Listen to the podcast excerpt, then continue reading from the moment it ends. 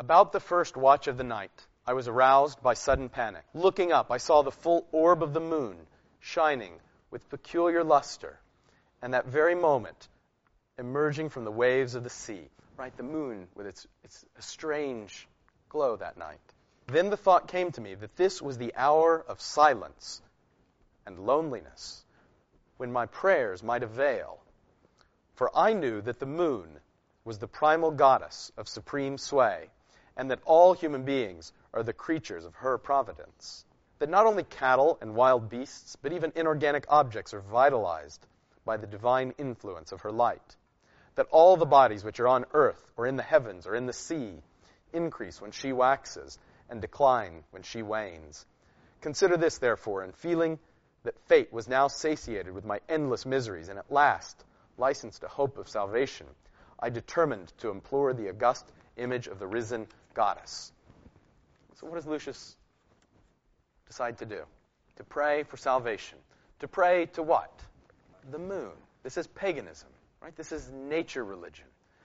The mystery of the, the moon that makes the tides move, right? They can't look that up on Wikipedia. That's the way that the gods mysteriously inhabit all of nature. And so he decides to pray in the hour of his silence and loneliness. He prays to the goddess, and he first walks into the sea to purify himself. And he immerses his head seven times in the water. What's he doing? It's a water ritual. It's a, like a baptism. He purifies himself.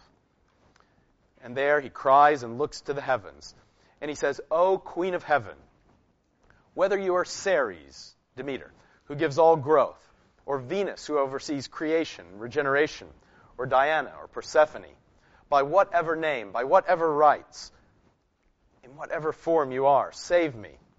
Take my broken life and give me rest and peace after my suffering. Restore me to my true self, Lucius. And he prays to the goddess, and he falls asleep on the sand.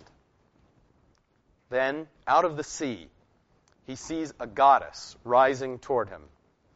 He says, I cannot even describe it in the poverty of human language. But she says to him, Lucius, I come to you. I am the mother of nature and the mother of life, the mistress of the elements, the first child of time, the supreme divinity, the queen of heaven and hell. I am the one who is worshipped in many forms. I am Minerva. I am Venus. I am Diana. I am Demeter and Hera. And among the Egyptians, who exceed all others in ancient matters, I'm called by my true name, Isis. I come to you in your calamity. I bring you salvation. Tomorrow is the day when I am worshipped. There will be a festival here to honor me as the season of seafaring begins, and my priest will lead a procession in a parade, and he will carry a bundle of roses. Approach him and eat thereof, and you will be transformed. I will save you, but you must remember me and dedicate yourself to me all the days of your life.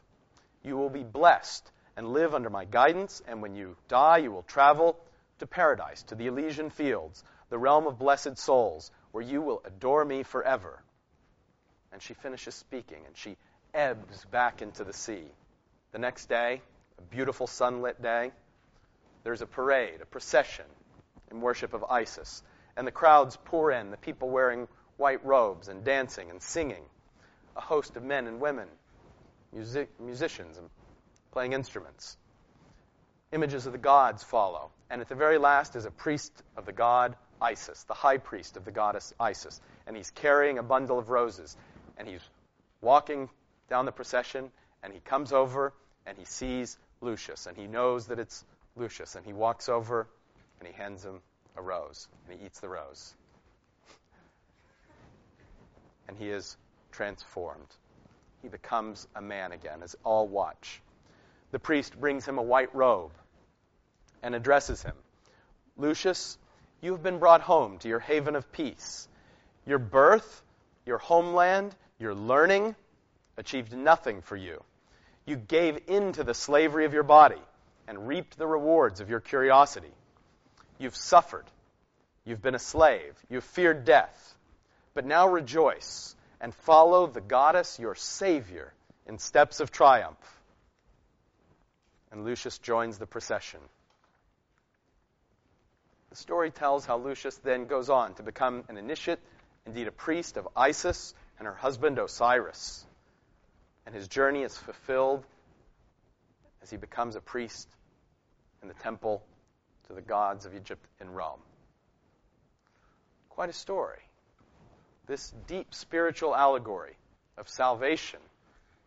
A story of salvation by a goddess, a traditional pagan goddess, but who's in the Roman Empire becomes this goddess of salvation, who offers eternal life and who offers transformation who offers transformation. A transformation so radical that it's like being made from a slave into a free person, like being made from an animal into a human.